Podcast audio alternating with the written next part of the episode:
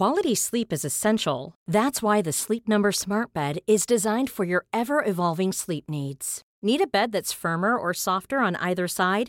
Helps you sleep at a comfortable temperature? Sleep Number Smart Beds let you individualize your comfort so you sleep better together. JD Power ranks Sleep Number number 1 in customer satisfaction with mattresses purchased in-store. And now save 40% on the Sleep Number limited edition Smart Bed for a limited time.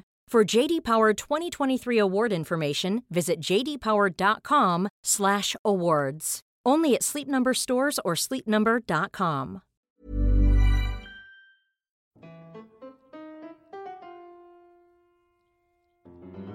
Hello and welcome to Rational Security, the Voting in Droves edition. I'm Shane Harris of the Daily Beast, freshly back from the rejuvenating, faith in humanity reaffirming city of Las Vegas. Have you been to Las Vegas recently? Not since I was a little kid. This talk about homeland insecurity. I, I really, I just, I, I really hope the Las Vegas Chamber of Commerce is not listening right now. I have never seen so many poorly dressed, misbehaving adults congregated in one place. That sounds and, great. and yet it contributes to the economy. It contributes to the vibrancy of our national culture. Yeah, well, I don't know about the second part. I'm sure the first part. I- I'm sure. I'm sure the dinner that I paid for alone contributed to some part of our GDP. and, and Shane, is what's hap- what happened there? Is it staying there? Um, I- well, I'm not going back, so whatever I left is staying in Las Vegas because I mean, I was out there speaking for at a conference, lovely conference. Thank you for having me. If you're listening, at the Merchant Risk Council, these are people who do online fraud detection. Really super cool. It was interesting, but my God, Las Vegas. I mean, I, I just have never gotten the appeal. Well, I'm going there next month to promote the future of violence. Oh, are you really? Yes. Well, I saw some violence when I was in Las Vegas. Okay. Maybe the future of violence is to be found in Las Vegas. Yeah, the it's future. bright. It's, it's sure. It's it, in it. Las Vegas is bright. Yeah. Oh God, don't go to Vegas. Um, I'm joined as always by my friends Tamara Kaufman Wittes, Morgan Fairchild's favorite foreign policy wonk. And she is my favorite foreign policy tweeter. Yeah. So tell us what what what was your, your encounter with uh, what, what was Morgan Fairchild in? She wasn't a Charlie's Angel. She, no, she was in Dallas. Dallas. She was on Friends. Well, I thought she was in Knots Landing. I don't think she was on Dallas. Was she? Hold on.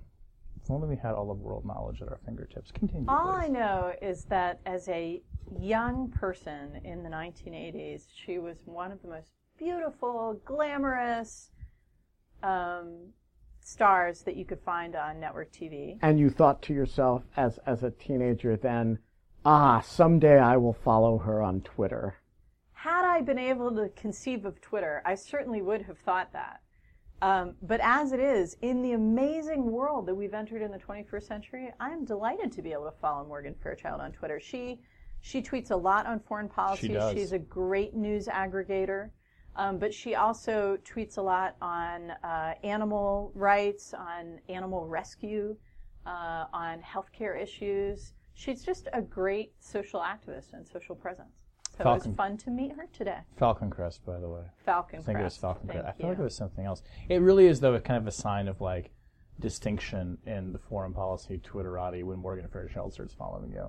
It's a thing. I remember when it happened to me. I was very excited. It's a marker that you've arrived. yeah, I totally didn't follow her back. No, I'm just kidding. I did.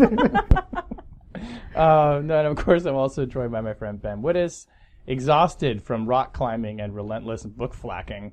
Clearly, if you're going to Las Vegas. I went rock climbing uh, with I, I, my son dressed up in a suit, and we went rock climbing, and I took pictures of him climbing in a suit. So maybe next time we will do the rock climbing with the future of violence. We'll have people climbing and holding it next to their heads. We'll get nice pictures. I think that's exactly what you should do. That's, that's Don't what, you need two hands to climb?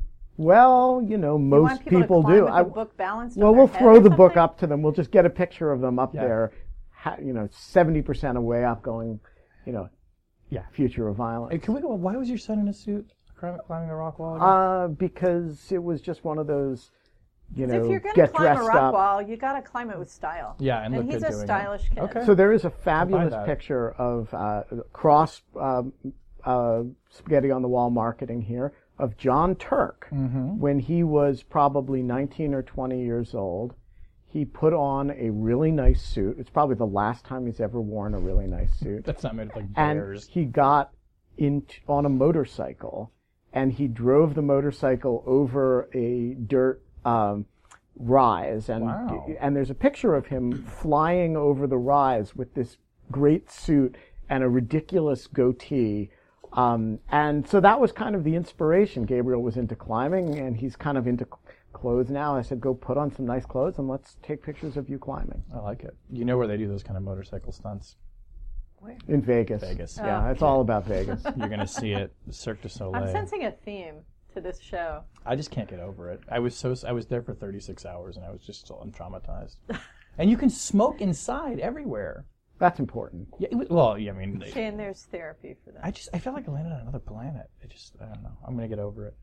All right, on today's show, uh, dissecting the Israeli elections and the reassessment of U.S. relations with Israel, Yemen is descending into more chaos than usual, and China finally comes clean about its cyber warfare and spying programs. Plus, in our object lesson segment, dispiriting maps and eerie photographs. Um, ben, why don't you kick us off with? Uh, we're all going to talk about these Israeli elections, but Well, your thoughts. Give us the you know, the so first thing I need to say is that everything I said on rational security last week about the coming Israeli elections was wrong. Um, It's that- big of you to admit that. that does not distinguish me, I'm afraid, from any other person who purported to prognosticate about the Israeli elections. Um, Except perhaps your wife, who at Uh-oh. a public event at Brookings before the Israeli elections predicted a center right government. Um, yes. Uh, okay. Okay. Let me just say the polls were all wrong. The exit polls were also all wrong. Um, so, uh, and one thing that I don't think we really fully took account of last week was uh, just how dirty Netanyahu was going to play, and whether that actually played a role in his win or not is uh, a little bit opaque to me. But it has, in at least two respects, really driven up the friction with the White House, which is now at a level just sort of unlike anything in our adult lifetimes, uh, much worse than the last time it was this bad, or much worse than the last time it was really bad, which was, you know, back during the Shamir administration, during the first Bush administration. Uh, I don't think that ever got as bad as this. And so we're now in a situation where Netanyahu has won the election, but there are real questions about the U.S.-Israel relationship that are would have been hard to predict, I think, even a week ago. So here's my question on that. And I was talking with another journalist about this recently. And I was, like you, I was sort of taking this view that it was potentially very dire. It's certainly dramatic. I mean, we're hearing, you know, whispers about not vetoing resolutions before the UN Security Council that will, you know, fundamentally change the relationship. But playing the devil's advocate here, I mean, Tammy, maybe to you, like, a, how likely is this? How much is this just bluster from the White House and blowing off steam? And John McCain called, you know, I think he said a temper tantrum that Obama was having with the White House. And B, even if we did decide, or if Obama decided in the next two years to just be a royal pain in the ass to Israel, isn't the U.S.-Israeli relationship bigger than all of that? Or is something really shifted? Well, I, I think there are two different levels here. There's the sort of government to government policy level, and then there's the broader societal level. And both are important. I think both are frayed in certain ways, but both also have some strong fundamentals. So I guess what, you know, the bottom line is the answer is somewhere in between. But I think what the administration is doing is, yes, partly in a rather undisciplined and unfortunate manner, venting spleen. Um, uh, and their pique is understandable. Netanyahu did was egregious in a number of ways over the last months, not just over the last week. Um, and uh, and so there is some grievance there. But at the same time, you know, they have this they have this moment where he went so far, he knew he was going to have to walk his statements on Arab voters and on the two-state solution Voting back in droves, somehow. as he warned the Israeli. Yes. Your citizens are voting in droves. Yes, it, it really is awful when your citizens are voting in droves. Um, And all we have is you. All Yeah. we have is you. Get out, vote once, vote, vote often. right, vote often. Um, so, you know, if he was going to have to walk it back somehow, then perhaps one could argue that what the White House has done with all of its statements over the last week is put a marker down, a very hard marker, to sort of push Netanyahu and say, you're going to have to walk it back more than you think Yeah. in order to make it okay, and maybe to squeeze some incremental gains out of it. And, you know, there was news just this morning that the Israeli government had unexpectedly postponed a meeting that was supposed to decide on some settlement construction in a particularly sensitive neighborhood near Jerusalem. And so, you know, if the administration is being tactical, maybe they're using this to wring some concrete concessions more than just rhetoric out of Netanyahu as he enters office. But maybe it's just spleen. I guess what I would say is I agree with Ben, it's unprecedented. What I think is really unfortunate about it is that this tension at the at the head to head government to government level is exacerbating some underlying trends in American politics and American public opinion where you know Netanyahu did this first by coming and giving the speech getting caught up in American partisan politics and we talked about this before on the left in the United States uh, progressive Americans increasingly look at Israel through a different lens. They are more um, skeptical on use of force with respect to Iran. They are more insistent on a human rights approach with respect to the Palestinian Israeli conflict, and therefore they are less sort of in love with Israel than progressives in the United States have been for a long time. And unfortunately, I think these these sort of fits of pique between the leaders just widen that gap further. And whatever the long term trend was, it's making it worse and it's making it come quicker.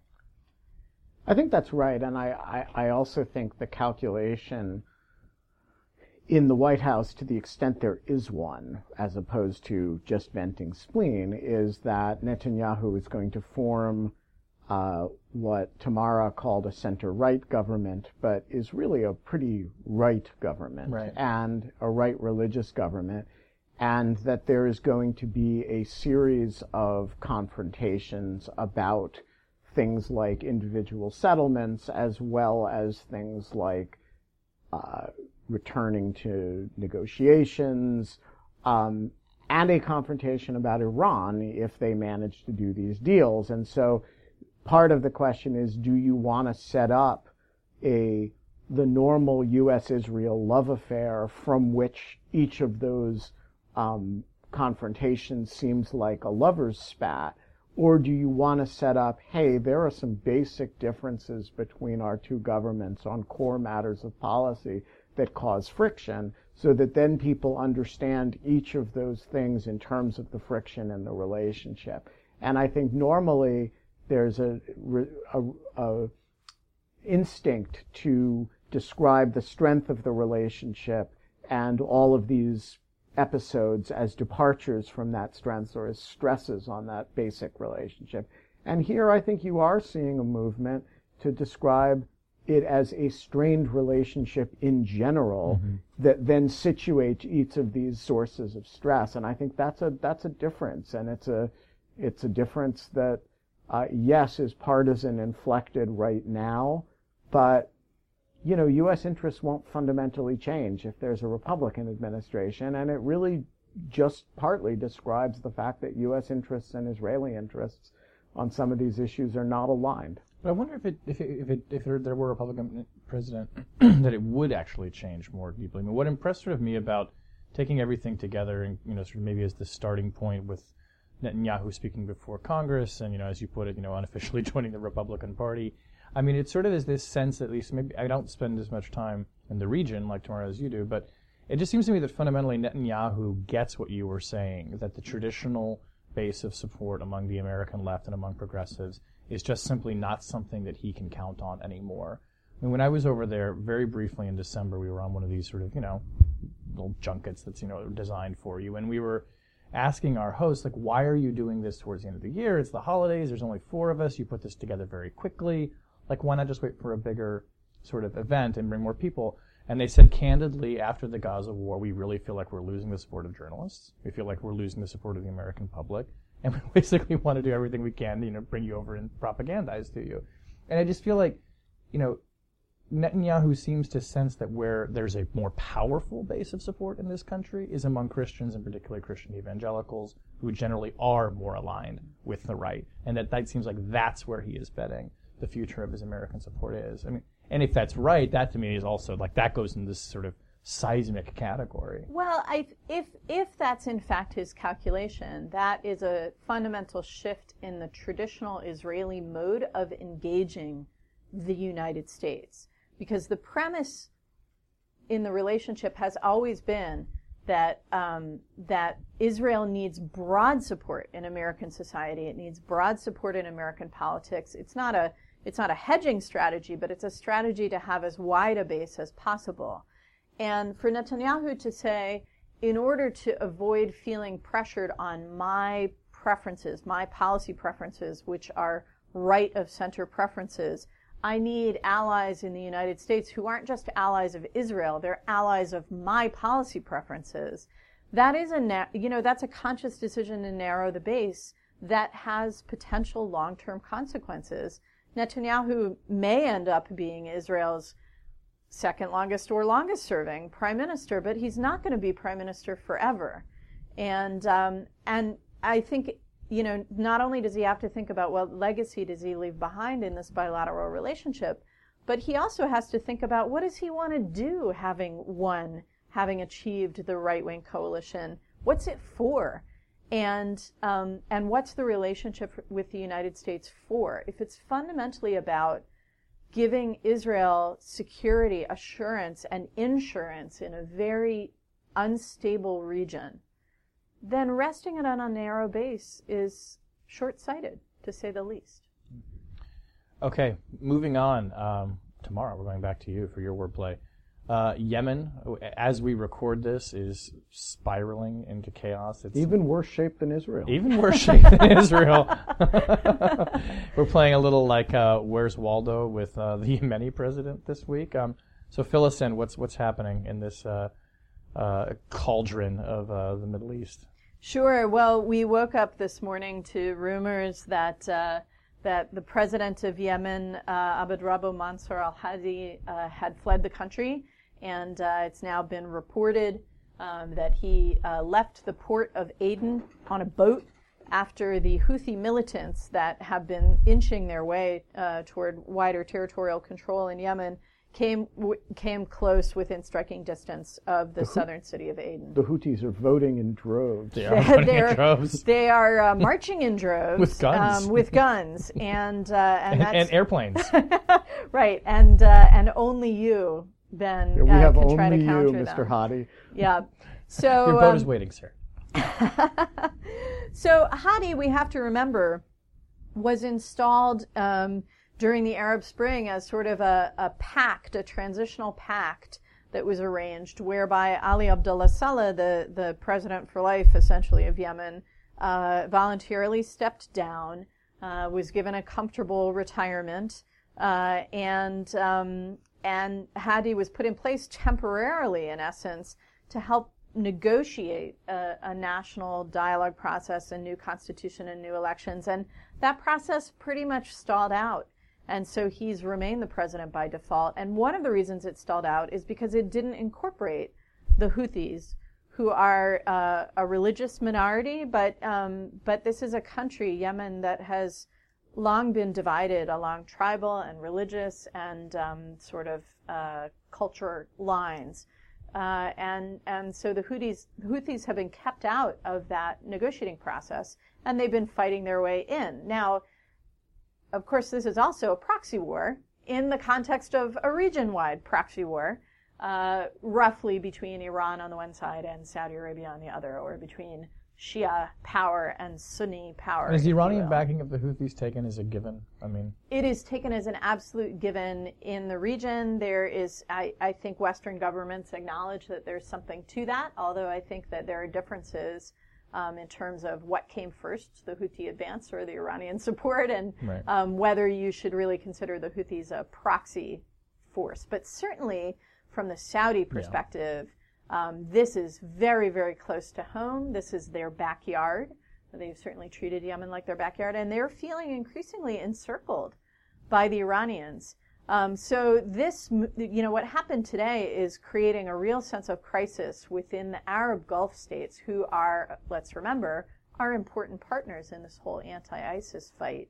Um, and the other dimension of this that is worth noting is that it was only last August in announcing our new anti-ISIS battle that President Obama cited Yemen as an example, as a model for Right. our counterterrorism strategy that other people would be the boots on the ground. We would work from the air, maybe some special forces, and Yemen is the way we want to do things. Well, look at where Yemen is today. If this is the model, what does that mean for Iraq? It's, it's, it's actually probably a model in a more literal way than he meant, which is we go in and help things fall apart completely. Um, it's probably not the sense that he meant the model, but it. Well, you know, this this raises to me an important question too about, you know, look, reporters like me, we always go back and we second guess. This is what we do, right? So, okay, I'm going to second guess the administration here now. Should we have seen this coming? Did we focus a strategy, a counterterrorism strategy, almost exclusively on drones, on remote strikes, uh, to the detriment of a, what should have been a broader effort to help Yemen through this transitional period, to find allies in the country? And I was talking with a former State Department official today who was saying, you know, for years the embassy employees in Sana'a were complain, complaining that they basically couldn't leave the compound, they could not go out and meet people. So it sounds like we just got very focused on drones and didn't really have a longer plan for what Yemen was going to be about. We may have had a counterterrorism strategy very focused on Al Qaeda in the Arabian Peninsula, but that doesn't solve the broader problem of what's happening to this country. I don't know. I, I, I want to make an argument that we should at least consider the possibility that it really isn't up to us whether Yemen Yemen is a country of 20 million people or something uh, with very little water, very little resources. It's desperately poor. It's been a powder keg for a long time.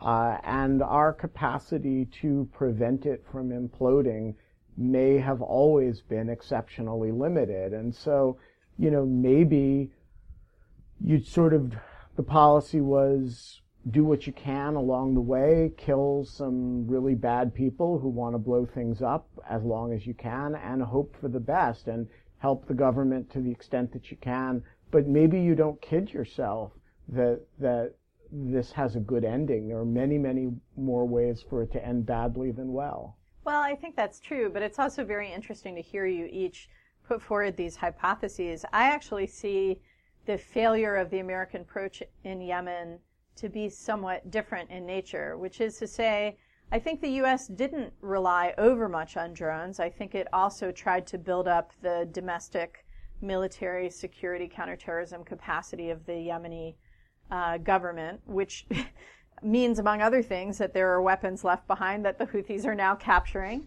Um, and, uh, and it shows the limits of that strategy of trying to create ground forces that aren't us to, uh, to help us fight our counterterrorism battles. But really, what happened in Yemen is that we were, the U.S. was willing to invest on the security side. We had views that there was a necessary political strategy to go along with that, but we were not willing and maybe not able to enforce those views on the folks in the region who had different ideas.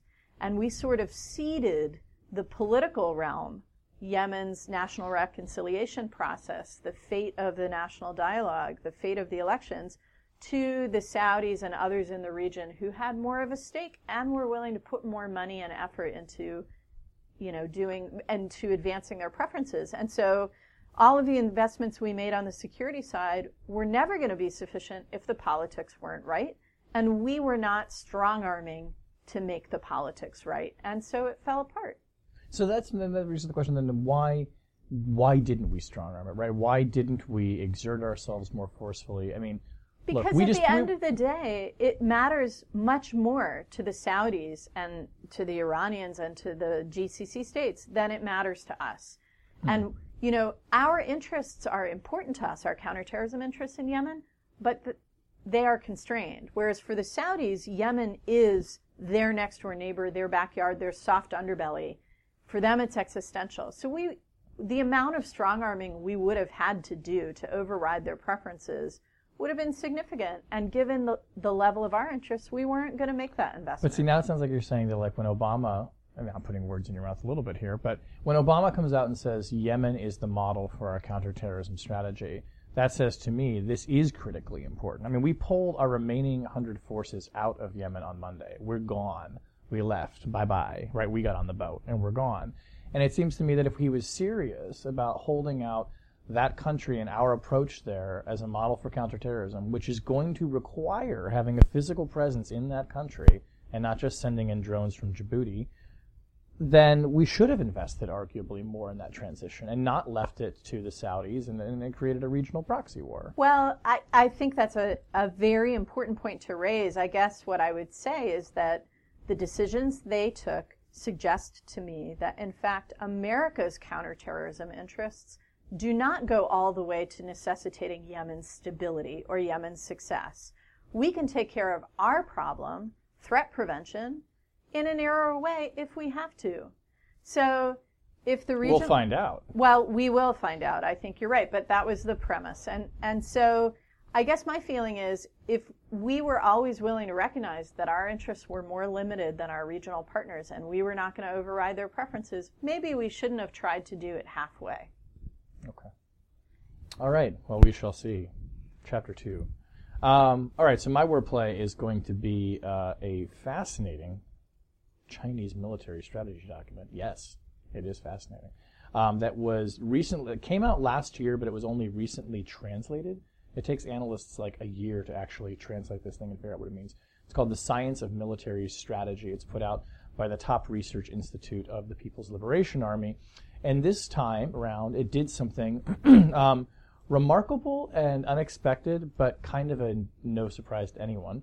China officially acknowledged yes, it does have cyber offensive capabilities in its military, and it has a program for spying on other countries in cyberspace. And it also acknowledged that those were Chinese troops that invaded uh, Crimea last year. Yes, it China came clean about that. and Area 51, and you know. Uh, no, it- and they were voting in droves too. we They should were- say. the Chinese Chinese always vote in droves. They totally vote. There's a lot of them. That's what happened in the Ukrainian election. Yep. Yeah. Problem solved. Mystery solved. No, but really, this this this document it, it's very interesting. Um, uh, we, I should give a shout out to a uh, great uh, Chinese analyst named Joe McReynolds who actually alerted me to this. Um, but this document now officially is China giving up the big, you know, joke that everyone knows. They've, of course, that they are a source of massive cyber espionage against the United States. We have indicted five Chinese military officials for hacking into U.S. companies. But this document comes out now and officially acknowledges that. And the thing that I found actually the most interesting about this is that they said, look, we have military cyber forces, we have cyber groups within our equivalent of the FBI, the CIA. But there's this third component that's neither military nor civilian government, but a non governmental group. And we've known about this, but now the Chinese are officially acknowledging that, yes, they do employ uh, private hackers, essentially. Patriotic hackers, they've been called, um, people who want to use their skills on behalf of the government. Um, an incredibly, uh, I guess, if you're being sort of dispassionate about it, ingenious, uh, great jobs program to grow your economy A new career path. a new career path, and it you know it just sort of got me thinking. I mean, this would be essentially you know impossible in the United States. I mean, one, our sort of our hacking laws would forbid it. But I remember going back to maybe a few years ago when Keith Alexander was the NSA director, and he went to the um, big uh, hacker conference. I was either DEF CON or Black Hat. I can't remember which one. It was Black Hat. And he shows up in the black jeans and the T-shirt with the lanyard, and he's sort of like, you know, You looking wore like black jeans and a he did. It t-shirt? was really, it was great. He like dropped the uniform and he tried to wear what he thought like a hacker looks like. he just looked like a nerd. Um, but that was fine. He was rocking the black jeans. Um, and he essentially said to these guys, look, we need you to be part of the solution. We need you to join with us. And, you know, what he was really saying was, uh, you know, come work for the U.S. government, come be employed, let us clear you in, maybe go do, do this through a contractor. But it sort of struck me that the Chinese were sort of taking that now to like the next level, and that this is ultimately, you know, illustrates the degree to which we are sort of, I think, going to just be outmanned by the Chinese in this space. I mean, when you have, as a matter of official policy, employing whole sectors of your population in droves. in droves. Well, this this has been true for a while. I Yeah. mean, you know, the, the when you talk to IC people about, uh, you know, Chinese versus Russian uh, offensive cyber techniques, what they'll sometimes say is, you know, when when the Chinese attack, they uh, do it without any finesse, without any, uh, you know, care. They don't care if you know they've been there. They just throw bodies at a problem, um, and they beat on the door. And when the Russians come, you don't even necessarily know they've ever been there. It's you know, it's it's many fewer people operating at a much higher level. Yeah. And I think this is an example of that, that they're, you know, employing large numbers of relatively unskilled people to do uh, sort of more brute force kind of hacking. Do you think that? Why do you think that they did publicly acknowledge? Is this is this to deter, or is this a a signal? You know, are they now wanting to put forward the idea that they are a tech power in a different way? This is the this is the question I had and that I still don't have a good answer to, but I like that last possibility that you put out. I mean, the, the Chinese clearly, as you know, Ben was just saying, really don't care if anybody knows that they're doing this, and they've just denied, denied, denied. And I think this is now to some degree putting this forward almost in a, in a proud kind of way and saying that we are officially acknowledging this as part of our doctrine. You know, this is something the United States does, by the way, too. We don't hide the fact that we have these capabilities. We just don't talk openly about what they actually are used for. Um, so And we try to imply that ours are more sophisticated than anybody Correct. else's. So you might not think we can get into Right. that, but we can. Yeah, yeah. Although, you know, we also acknowledge, I mean, the Chinese are really super good and the Russians are, are great too. But yeah, I think this is, I mean, this is, this is sort of a, maybe a maturing uh, on their part. Um, I, it's a big document that includes lots of other um, um, statements and lots of other positions and, you know, it, it- And I love that it's called the science of military strategy. I love that Yeah. all these Chinese government documents always put things in scientific terms. Yeah, it's. It's, it's great, and I, I, I and I'm fascinated by the idea that you know, it comes. Apparently, it comes out. It's very hard to get a copy of it, uh, and people spend months, if not more than a year, trying to translate their relevant portions, uh, and it's just kind of pored over. Like it's like a once in a generation uh, type of document, and the Pentagon reads it very closely as well. And they've alluded to you know asymmetric warfare in the past, but now it seems like you know maybe they figured if we don't get it in this edition, it's not going to be in there till you know 2030. Wow. So we shouldn't feel so bad about having such a delayed national security strategy. No, Is that what you're God, saying? no. Yeah, totally. I, mean, I think this makes our Once every 30 years really should be enough. Yeah, exactly. We are we are just ripping through it. We were writing policy in droves. I'm not giving it up. I'm Not giving it up. Okay, let's move on to uh, object lesson. Um, ben, do you want to kick us off? I do want to kick us off because Okay. my object this uh, this week is uh, the DJI Phantom 2 Vision Plus V3.0 quadcopter with gimbal stabilized 14 megapixel 1080p camera plus extra battery and a 32 gigabyte micro SDHC memory card plus reader, Now I know Which- what you want for Christmas. which is Did selling you let him buy on this? Is this in your garage? Not yet. which is selling on Amazon for eleven hundred seventy-five dollars. Whoa, that's Uh, expensive for a little drone. Yeah, well, this is a this is a pretty substantial drone actually, and I'm seriously thinking about buying one. Um, and here's my question: I, I don't have a good excuse for buying one. Oh, no. Um, and uh, so I was thinking the last time I really wanted to get a drone, um, which was a smaller drone, uh, and I needed a good excuse, we came up with the Lawfare Drone Smackdown, which Shane uh, officiated at, and I think all involved agreed it was an excellent excuse to buy a drone. Oh, drone. totally. And And, and to totally legally fly them near the District of Columbia. Yes, that's right. It, it all worked out very well. So I'm thinking, um, what should rational security, lawfare, me personally, Shane, Tamara do with a DJI Phantom 2 Vision Plus V3.0 quadcopter with gimbal stable, et cetera, et cetera. We're looking for projects uh, for the new rational security DJI Phantom 2 Vision Plus, etc., cetera, et cetera. Uh, they Tweet have them to, at us. they have to be Yeah. legal. Uh, they have to be impish good fun, Mm-hmm. and you should treat your tweet your ideas uh, for uh, our our coming drone uh, to at RATL Security, And uh, if you um, if you have an idea that is so good that we actually do it and buy the drone, uh, you will get to fly it Cool. Totally legally totally, Totally legally. legally. over the White House.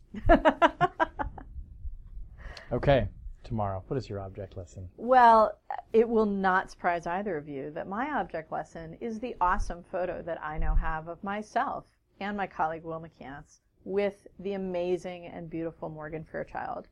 Um, thanks to her great visit to Brookings today, she uh, she came and spoke to some of our uh, younger staff about activism, about social media, and I think she she told some great stories about being an AIDS activist in Hollywood in the 1980s. She told some great stories about her life and uh, and women in the profession. Um, and I think what she demonstrates on Twitter every day is that you can be uh, an informed and engaged citizen. You can be a participant in the policy debate without being snarky, without being partisan. She's just a font of information and civility and perspectives that you wouldn't otherwise get.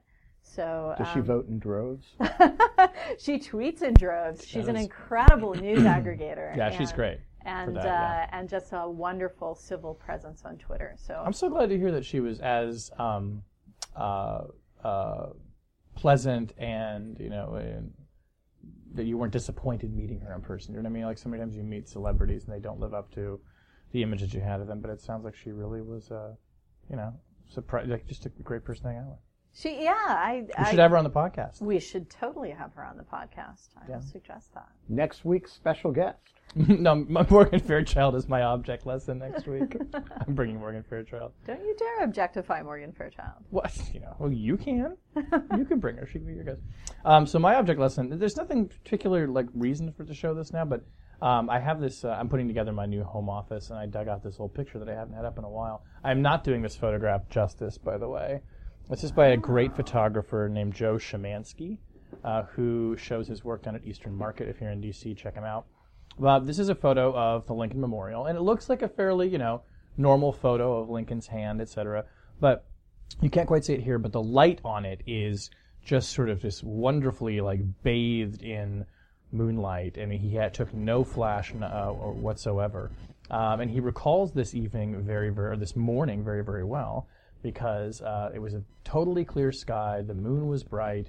He woke up at around three o'clock in the morning, uh, and he went out and took this picture. And it was the morning of September 11th, 2001 Wow. at 3 a.m. So I bought this picture back in 2002, uh, and I just found it to be totally eerie and haunting that here he was in this sort of very wonderful, calm moment that was quite literally, you know, this calm before the storm. So I actually have that in my office and brought that in today. And it's a beautiful photograph. It is beautiful. I'm really not doing it justice, and I hope I'm not violating any copyright. But Joe, love your photo. People go check him out. So that brings us to the end of the show. Uh, Rational Security is a production of Spaghetti on the Wall Productions. You can find all of our great podcasts on spaghettionthewall.com. You can follow us and tweet at us about this new gimbal drone. Uh, the DJI Phantom DJI 2 Vision Plus V3.0 quadcopter with gimbal stabilized 14, etc., etc. at RATL Security. Uh, you can follow all of us on Twitter as well. Our podcast is edited by Jen Howell. Our music is performed by the Joint Arab List. That's very good, Shane. Thank you, Ben. Because They they, voted they, in they droves. voted They in droves. Droves. No, our listeners are too smart for that. Our music is performed, as always, by the inimitable Sophia Yan, who I don't know if she votes in Hong Kong, but she certainly plays a mean set of keys. Yeah, she plays. She plays good there, but she's uh, she is a U.S. citizen, like Edward Snowden. like Edward Snowden, and you know, but not in Russia. Uh, that's all for us. On behalf of my friends Ben Wittes and Tamara Cofman Wittes, I'm Shane Harris, and we will talk at you next week.